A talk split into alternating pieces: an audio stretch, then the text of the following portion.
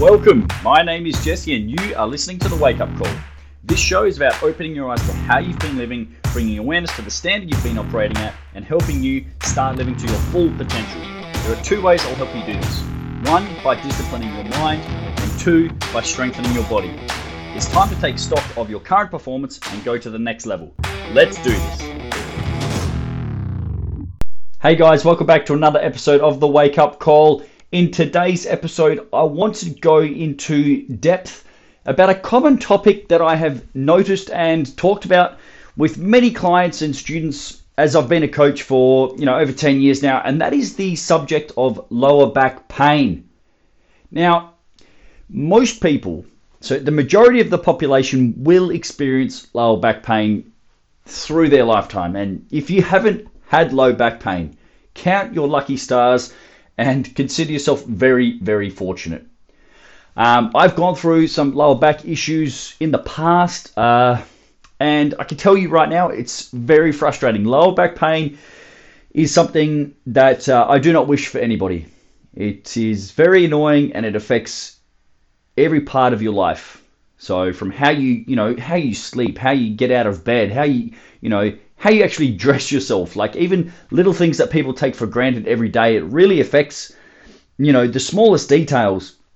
And it can really hinder the way that you live. The quality of life that you have when you have back pain goes down significantly. So um, I thought I would take the time to go through this topic with you at length and kind of give you my thoughts on lower back pain as a whole, what I've experienced personally, um, and also go through some of the things that I've read, understand from a mechanics standpoint, from you know a coaching standpoint, so that you can hopefully steer clear from lower back pain. And if you have had back pain or do get it in the future, you have some kind of framework to get yourself out of it as well. Now, there's a lot of different reasons that bring about back pain. It's really, it's rarely ever just one thing, and it's it's hard to say that this is the cause for everybody's back pain. Everybody's case is going to be slightly different, and there are a few variables that I think are worth considering. So, in this episode, I want this to be a resource that perhaps you can go back to if you or a friend, you know, experience back pain. This could be, you know, something that they could turn to and be like, hey, maybe it's this, maybe it's that. I, have, I didn't think about it like that. Maybe I should actually pursue this avenue. So, I want to go through some of the commonalities that I've seen um, which contribute to lower back pain and also give you some action items that you can implement so you can avoid it. Okay? Before I dive into this stuff in depth, I do want to foreclose this or disclose that I'm not a doctor. I'm not a physiotherapist. So if you do currently have specific issues, I would advise you and recommend that you know you go and see a specialist or your healthcare provider because that's what you need to do for your specific uh, situation. Okay. What I'm going to share is about what I know of the human body from first-hand experience. Like I said, I have had back pain in the past. It sucks. It is debilitating.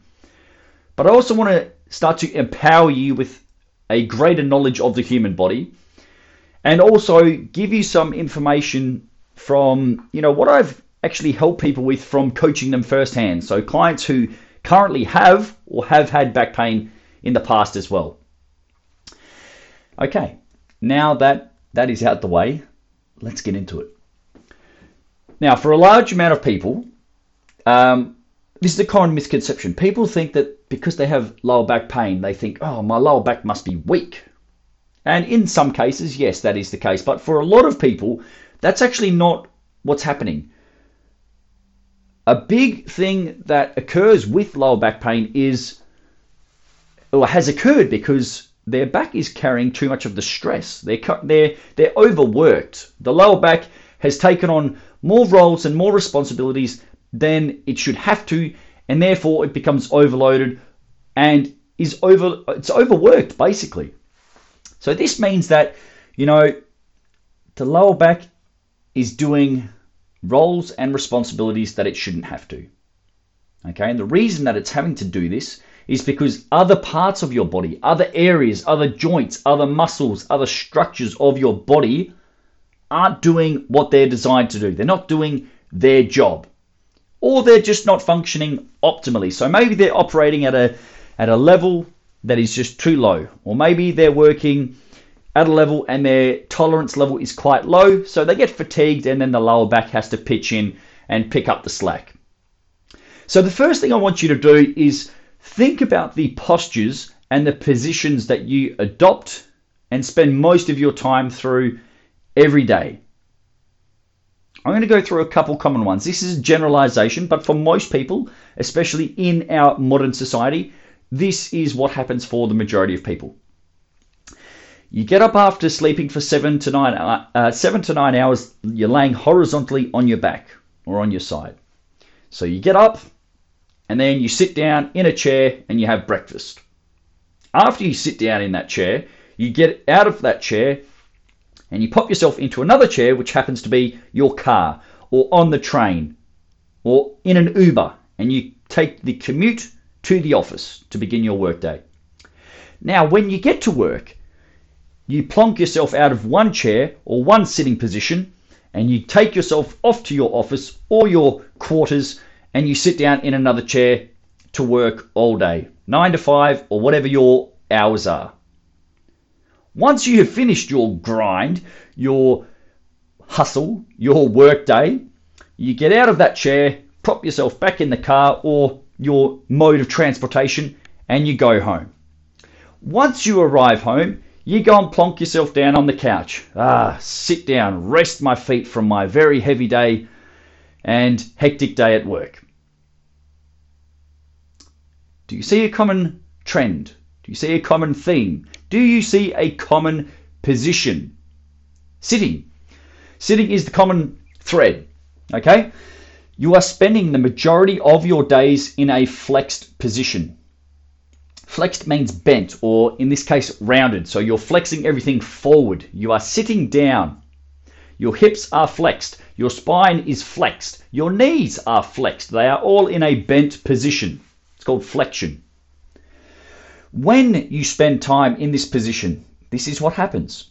Your hip flexors, the muscles at your hip crease, become short. Your quadriceps, so your thigh muscles, also become short because your knees are bent. Uh, they get lengthened, but they get weak. Okay, so just clarify that. Sorry, but uh, it turns uh, those muscles off. Okay, your glutes are also turned off because you're sitting on them. Okay, so they don't have to work to support you. And it also means that your core does not have to work to stabilize your spine. You are sitting on an artificial base of support. Your hip, your hips are flexed and your knees are flexed. So the quads on the front don't have to work. The hamstrings on the back certainly don't have to work. So I just want to clarify that. I misspoke. Uh, your quads, they actually lengthen, but they're not working. The hamstrings, the muscles on the back of your leg, they get short. So the muscles on the front of your hips, your hip flexors, they get short and your hamstrings get short. So just clarify that before I move forward. Um, so hopefully that is painting a bit of a picture for you. Okay? Spending a lot of time in this position is negative for a lot of reasons. There is very limited support and stability provided by your body. By your body. So your body is designed to work. Your body has certain functions and responsibilities and roles that it's like that's its purpose. You know, you have certain muscles that are designed for this. You have certain muscles that are designed for that. That's their purpose in life, okay? When you take away their purpose, they atrophy, they waste away, they deteriorate. Okay? So you also get the negative effects on the other side of your body. So all of the muscles on the front, the core, the hip flexors, the quadriceps, these are all doing basically nothing. They're not having to work. And then you're getting the negative effects on the areas you can't see, on the back of your body, the posterior chain, your hamstrings, your glutes, your back. As I mentioned, your hamstrings become short. So, this is something that a lot of people complain of. I've got really tight hamstrings. You know, if you do a simple test, if you do a standing toe touch, just stand up with your feet directly underneath your hips, fold at your hips, reach down and touch your toes. A lot of people can't do that. And they feel this, this, this stretch or this pulling on the back of the leg and they think, oh, my hamstrings are tight. I have to stretch my hamstrings. Yes and no. I will address that in a moment. But that's just a small test you can do. But anyway, when you're sitting, your hamstrings get short.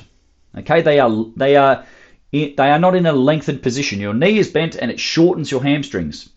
It also weakens your glutes because they're not being used. You're just sitting on them.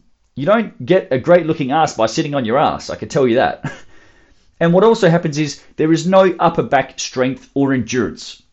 So maybe when you first sit down into your chair, you're mindful and you're cognizant of your posture. I've got to sit up nice and tall. Yep, bit of core bracing, bit of stomach. Yes, very good. Hands go in a nice spot, shoulders are back, very nice, good, and you can begin your workday. Let's see if you still hold that same quality position in five minutes' time or 50 minutes time or 5 hours time. It's very unlikely. Okay? So everything's flexed, everything is forward. The upper back is basically switched off. The, even the pecs, your chest muscles become short and internally rotated. So you get this really enclosed position. Hunchback, shoulders, you know, rolled in and the upper back is rounded. You know the position I'm talking about here. Either you have it or you know somebody who does have it. Now, with all of this sitting, you become very weak. Very. Like I said, the chair is giving you all the support. It's artificial support. It doesn't help you. Okay? It actually hinders you because you're becoming weak. Your muscles are not doing what they're designed to do. But what also happens is that you become immobile. You lose a ton of mobility through the hips, upper back, and shoulders. So everything you do is forwards.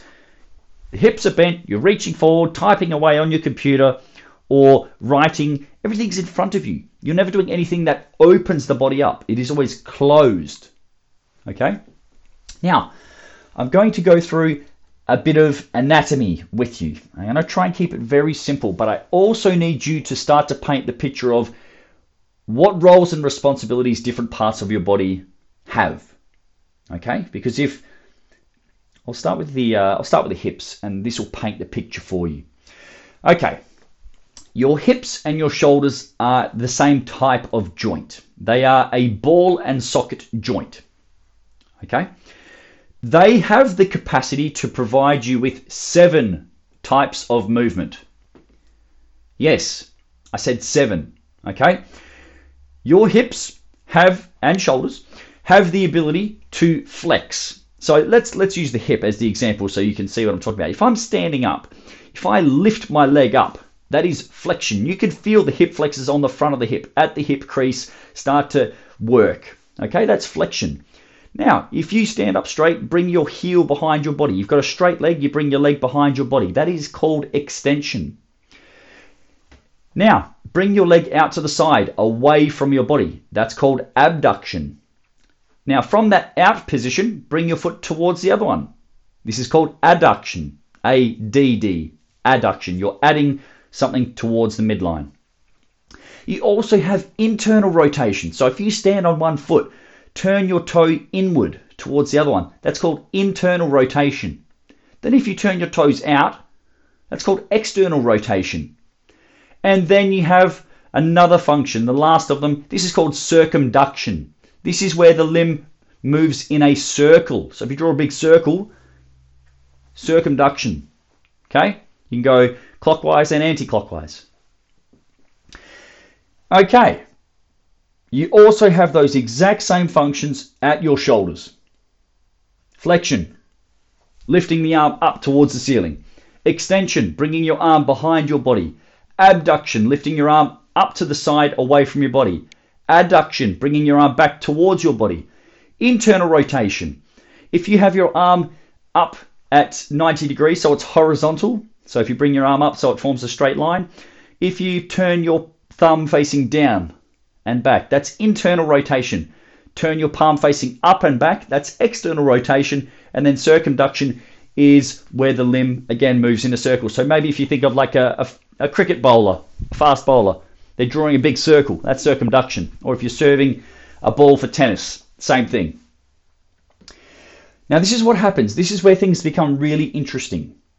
And you have to learn these movements. Like, I, I know these names and the anatomical terms flexion, extension, and so forth.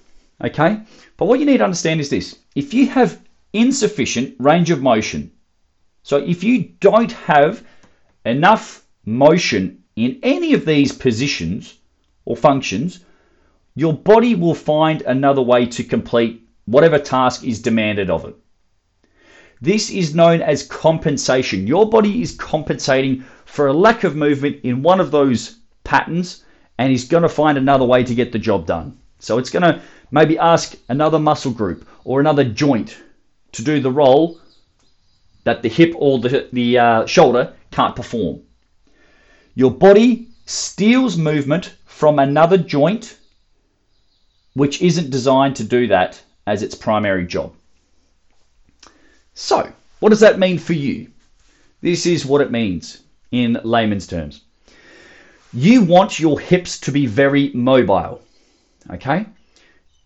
And shoulders. So when I, when I say hips, I also mean shoulders, and when I say shoulders, I also mean hips, okay? Just for clarity.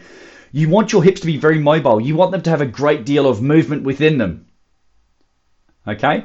But on the converse, on the flip side of things, you want your lower back to be very stable.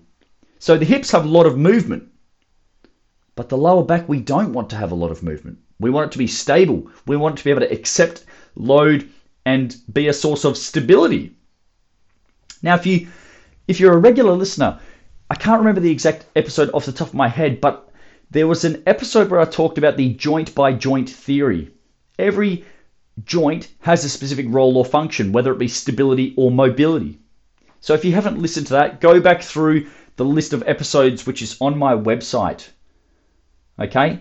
www.fullersc.com forward slash podcast. Scroll down and you'll find there's an episode where I talk about every joint has a specific every joint has a specific function. Okay, moving on the way that you create lower back stability is through the glutes, the hips, the core, and having back strength. Okay? This is how you do it. First, I need to define, clearly define what mobility means. When I'm talking about mobility, this is your ability to create movement, your ability to move. So whether it be hip flexion, you need to have the capacity to flex the hip, to extend the hip, to abduct the hip, to adduct the hip, to internally and externally rotate, and also to circumduct the hip joint. That's mobility. You can create movement through that joint. Stability, on the other hand, is all about resisting movement. It is your ability to hold a position. Hope that makes sense. So there's clearly one side of the spectrum, we want movement, and then the other side of the spectrum, we don't want movement. We want to be able to hold that position and resist any other movement that is placed upon us. Whether it be through forced movement, whether it be through load, whether it be through speed, whatever. Now, let's talk about your glutes. When I refer to the word glutes, I'm talking about your ass. I'm talking about your butt. First things first, your glutes are, well, not yours, well, yes, yours, but everybody's. The glutes, the glutes are the biggest muscles in your body.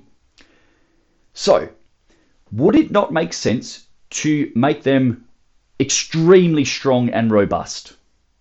I think so. It's not just from a lower back health standpoint, but a lot of people have aesthetics uh, goals. You know, they want to look good. And why wouldn't you? Absolutely. I want you to look as great as you can possibly look. But it also works from a functional standpoint how you act and how you live day to day, and also staying pain free. So your glutes are involved when walking, running, jumping, landing, squatting, hinging, just to name a few. So they're used, but they're used every single day. And like any muscle, if you don't use it, you will lose it. So these are the people who you see You know, if you have a look from a side view, it's not to say you're perving on them or anything like that, but if you just have a look at somebody from the side, do they have an ass? Or do they have a pancake butt where it's just flat? Okay? That's a giveaway. Like that tells you how this person moves. And it's not stereotyping, it's none of that bullshit, but you can tell a lot about how somebody moves and their levels of strength and fitness by having a look at them. If you see runners, 100 meter sprinters, they have big asses, they have big butts. And it's because they strengthen those muscles, because they extend the hip and they produce a ton of power. And you have a look at people who are very sedentary, don't move a lot. They've just got flat lines. But so you have a look at their upper back, their lower back, and their you know, their sacrum, their butt region, it's just flat. Pancake flat. No strength, no stability, no power. No. Okay? Now, some great exercises that you can incorporate into your training routine, okay, and weekly regime. Squatting. What kind of squat? Vary it up. I don't care. Pick a squat that works for you. Could be a front squat, dumbbell squat, offset squat, half rack squat, kettlebell squat, Zercher squat, back squat. Doesn't matter. Pick one. Pick a couple. Lunges. Lunges, fantastic exercise. These are very, very underrated in my opinion. And I think the reason that people steer clear of lunges is because they are terrible at them. They just find them very difficult and they don't have strength to perform the pattern. So they think, ah, lunges are a bit hard. I want something else. What's easier? Pick, give me something else. Give me something that's a little easier. Well, no. That is a red flag. If that is your is that if that is your mentality when it comes to something like lunges, I would actually encourage you to do more of them, not less of them. As long as there's no injury that is preventing you from doing lunges, I would actually double down on them and get really fucking good at them. If you suck at lunges, if your balance is terrible and you can't hold a nice upright posture, you're flailing like a leaf in the breeze and you're shaking all over the place, cool. Spend some more time in there. Develop the pattern. Get better at it. Develop more stability in the lunge. Hip thrusts. Excellent exercise to develop the glutes. Glute bridge. Body weight. You know, you can add a dumbbell. You can add a sandbag across your hips. Kettlebell swing. Tremendous for developing hip power. And also great for combating the effects, the negative effects of sitting. If you're sitting all day, the hips and the knees are flexed, they are bent. When you complete a kettlebell swing, you extend the knees and you extend the hips violently.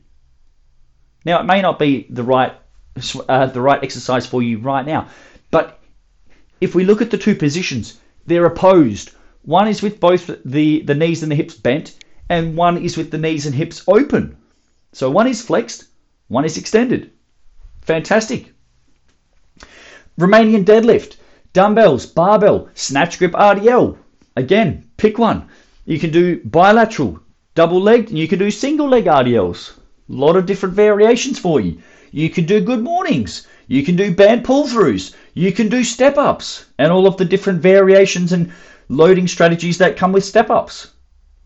You see, th- th- these exercises are all around you. There are literally hundreds of exercises at your disposal to develop leg strength, but also in particular developing your glutes. Moving on to another part that needs stabilizing, that needs strength, that needs endurance is the core. Now, when I say the word core, I don't mean your abs. I don't just mean the six pack. They are a part of the core.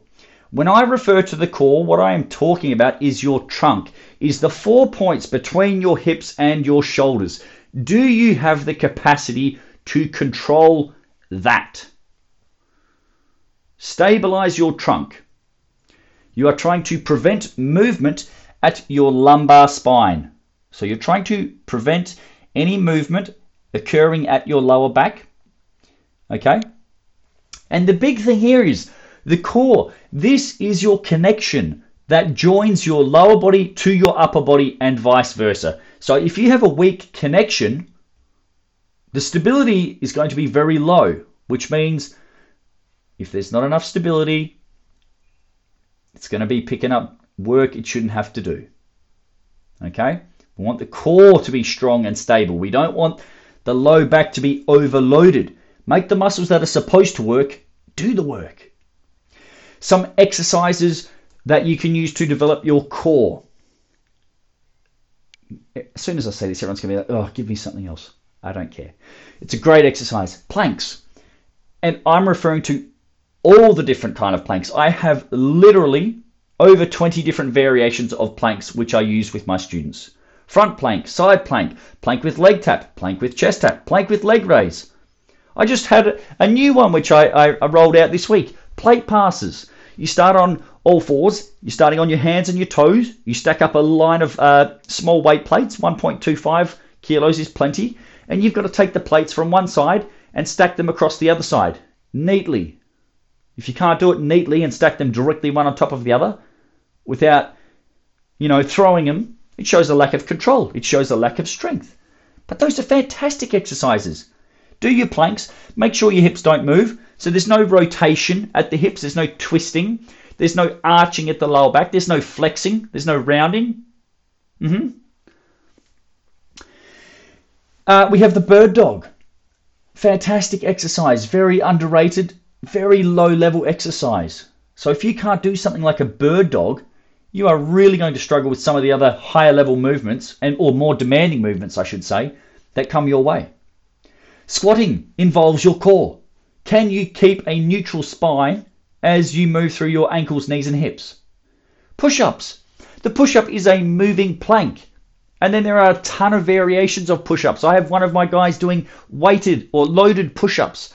So he gets into his push up position. I load some plates onto his lower back and away he goes. We have overloaded the core. We are placing higher level demands on those muscles that stabilize the trunk. We have body rows. This involves two things. Hip extension, lifting your hips up and holding that, the core strength to make sure that your body is not sagging or your back is arching, and then you've got to pull your upper body towards the bar. We can do half kneeling work.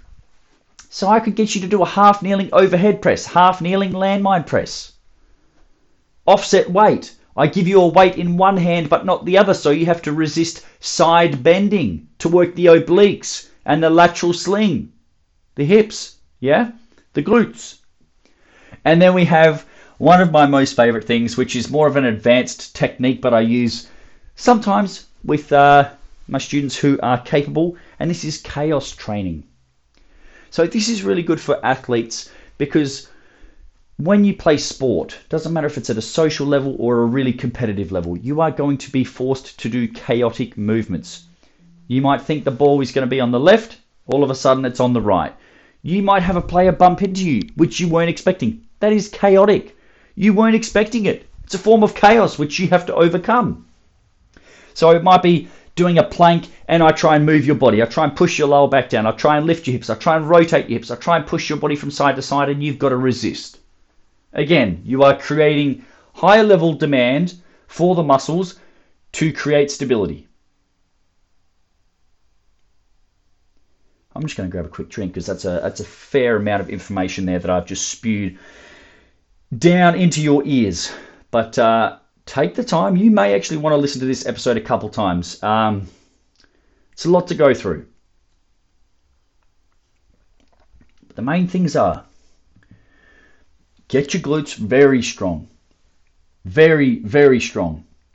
Make sure your midsection, make sure your core, your hips, all of those muscles are very robust. Then we need the other side of things. So that is our stability work that I've just mentioned. Now I want to talk about mobility. You want movement through certain areas. So something that I find quite useful in terms of a preventative measure. If you do a lot of standing, so maybe you don't sit, maybe you actually do a lot of standing, or maybe you're a tradie and you've got a lot of, you know, you've got some odd objects to lift and carry and maneuver for hours upon hours. Maybe something like a hang would be more beneficial for you, where you decompress the spine. You grab hold of a chin up bar, take your feet off, focus on some nice big breaths in and out, decompress the spine. You're lengthening the body out and you're also simultaneously improving shoulder range of motion because that is as vertical as you can possibly get. Okay. We can also think about doing some foam rolling uh, of the T spine. So that's your thoracic. If you've got a foam roller, you can place that on the ground. You lay on the roller, you place it just below your shoulder blades. So in that position, your bum is on the ground, your knees are bent, and your feet are flat. Brace your stomach for a punch, interlock your fingers behind the head, and then you're going to try and bend your upper back over the roller. This extends, it arches your thoracic spine, your upper back. Full exhale, bring yourself back to neutral. Rebrace the midsection again so we don't just arch from the lower back. We want the upper back to be providing the movement, not the lower back. So that's one option for you. Then we have rocking for the hips. So this is where you can get onto all fours here and you'll find the right stance for you. But if you're on all fours on the hands and knees, you've got a neutral spine as if a broomstick was placed down it from head through to the low back. Just rock backwards and forwards. Can you maintain a neutral back, meaning your back doesn't really change its shape, it stays within its natural curves as you rock forwards and backwards?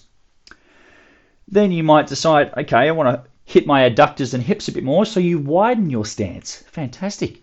Getting a bit of hip mobility, still maintaining neutral spine. And you might also think of doing the adductors. So you do what's called half kneeling. Two hands flat on the floor.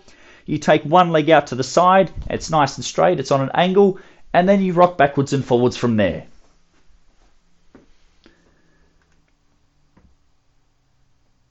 There's your bit of mobility practice. Bit of work to get movement where you want it through your shoulders. Because if the shoulders don't have enough movement, then it's going to compensate by pulling from your upper back, which is going to pull on your lower back. Okay? And you also need to strengthen your glutes through multiple angles. So people who do the same movements over and over again, they're missing a really important piece of the puzzle. The glutes have multiple functions and you must train them. So it means that hey, you can't just do hip thrusts until the cows come home. Yeah, sure, you get a big glute burn and the glute max is working extremely hard. Yeah. What about the gluteus medius? What about the outer part? Yeah, we didn't think about that, did we? So you need a couple different angles, and I'm going to run through a couple options. First is prone hip extension. So this one here, I'll talk you through it. You lay yourself down and your hands become pillows. Let's say we're going to work the right glute. Bend your knee at 90 degrees so your foot faces the ceiling. Place your right hand on your right butt cheek. This is for sensory feedback. You are getting touch feedback so you can feel that specific muscle doing the movement. So you're laying face down, your right knee is bent to 90 degrees. From there, kick your heel up towards the ceiling. You should feel your glute max activating and starting to light up. Then you can also do prone hip extension. This is a little bit different. You're still laying face down, hands are pillows. Okay, your legs are straight. You're going to lift your feet and knees about an inch off the ground.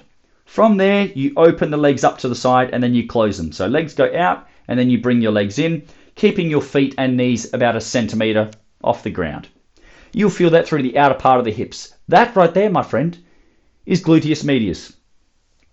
You can also do I'm not going to go through detail into all these, but you can do skydivers, you can do lateral walks with a band around the ankles or the knees, you can do seated abduction, so sitting on a bench, band around the knees, plant the feet, knees go in, and then drive that band out, open the hips up. You can do banded clams, you can do hip thrusts, as I mentioned.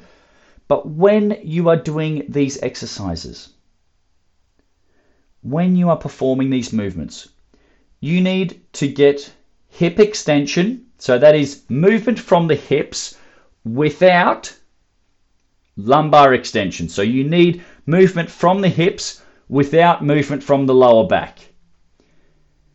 This means you are learning how to disassociate one joint from another.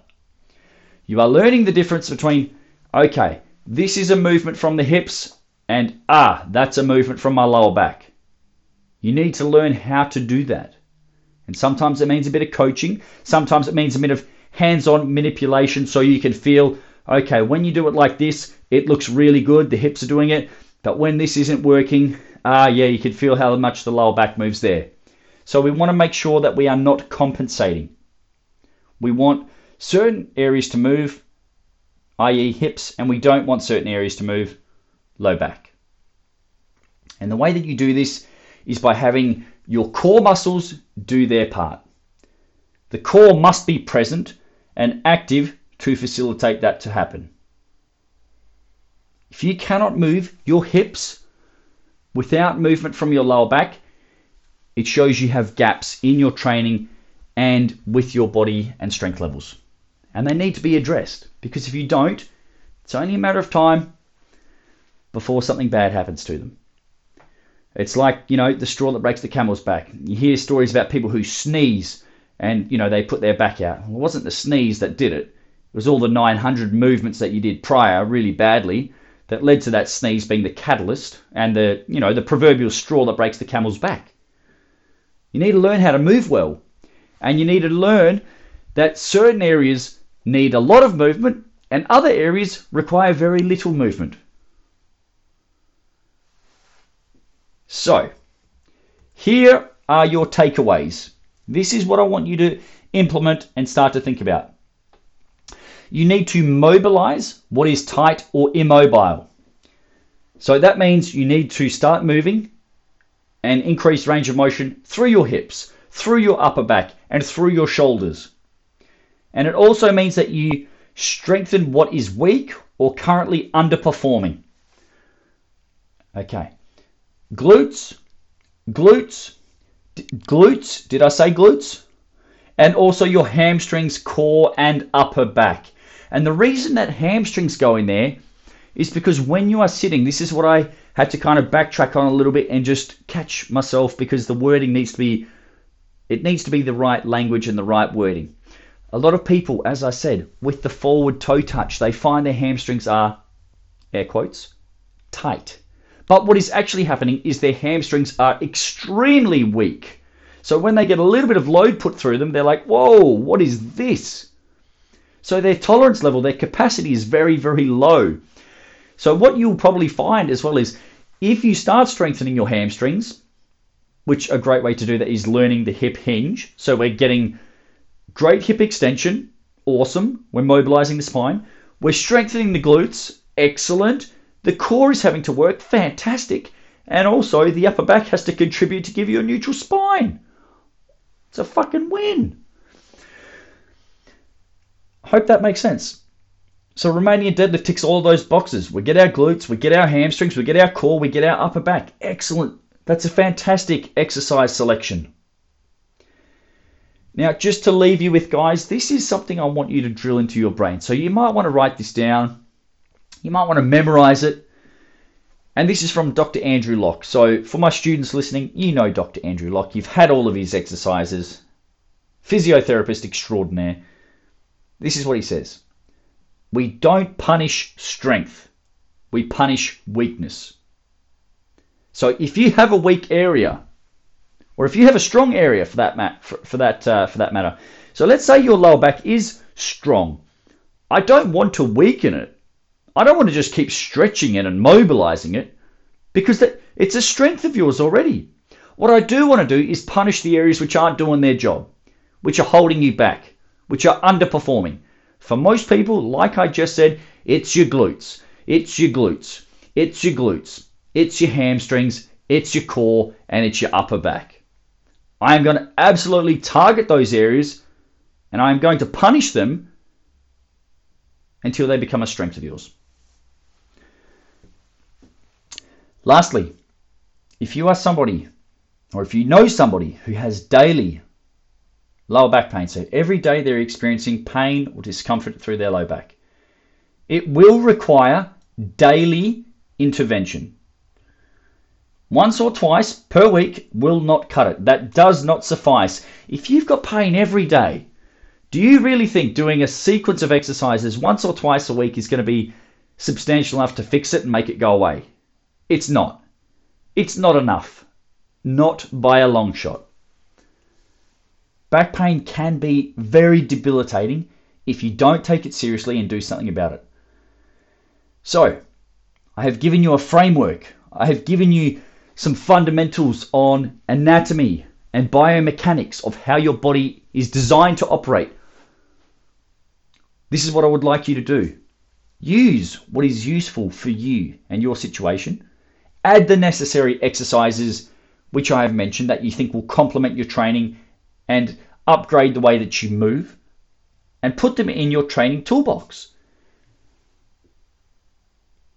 And if you are somebody who needs or has been in pain for a while, I would again recommend go and go and seek out some help. It doesn't show weakness, it shows strength that you are willing to get some feedback, get some coaching and get some instruction from somebody who is more skilled in this area than you. So it might be a it might be a trainer, might be a coach, it might be a physiotherapist, it might be a specialist. But do something about it. Don't just live with it because lower back pain is a bitch. And if you don't do anything about it, the longer you leave it, the longer your body is going to stay the same. Your body is going to adapt to moving a certain way.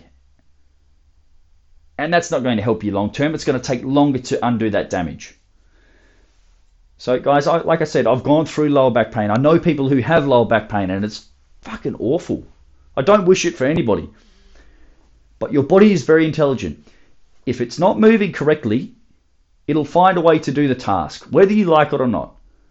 And if you keep doing that for a long enough period of time where, the, where your body just compensates and compensates and compensates, it's going to come back and bite you in the ass. So learn to move correctly the first time. And if you haven't done that, learn how to do it the second time. So that way you can prevent future back injuries from occurring or a current injury from worsening. Guys, thank you for listening. It's been a very full on episode, very lengthy episode as well. So if you're still here listening and you found value from this information, please pay the fee. Pay this information forward to somebody who you think needs to hear it. Okay, I really appreciate the regular listeners of the Wake Up Call, truly, because what I say isn't for everybody. You know, some people find this message too hard to hear. They don't want to hear the truth. But I already have this information. I've used it and do use it. If someone else can use it, you owe it to them to get this message out there and share this information with them. So thanks for listening, guys. I will speak to you very soon for episode 99. But until then, keep looking after yourself, treat your lower back pain, and, uh, you know, stay strong. We don't punish strength, we punish weakness. Don't weaken. If you loved the wake up call, found it entertaining, or got some benefit out of listening, I would appreciate you helping me to spread the word. Please share it with a friend or on social media so that you can pay it forward and give someone else the opportunity to improve themselves like you just have. Thanks for listening. We'll see you soon for another episode.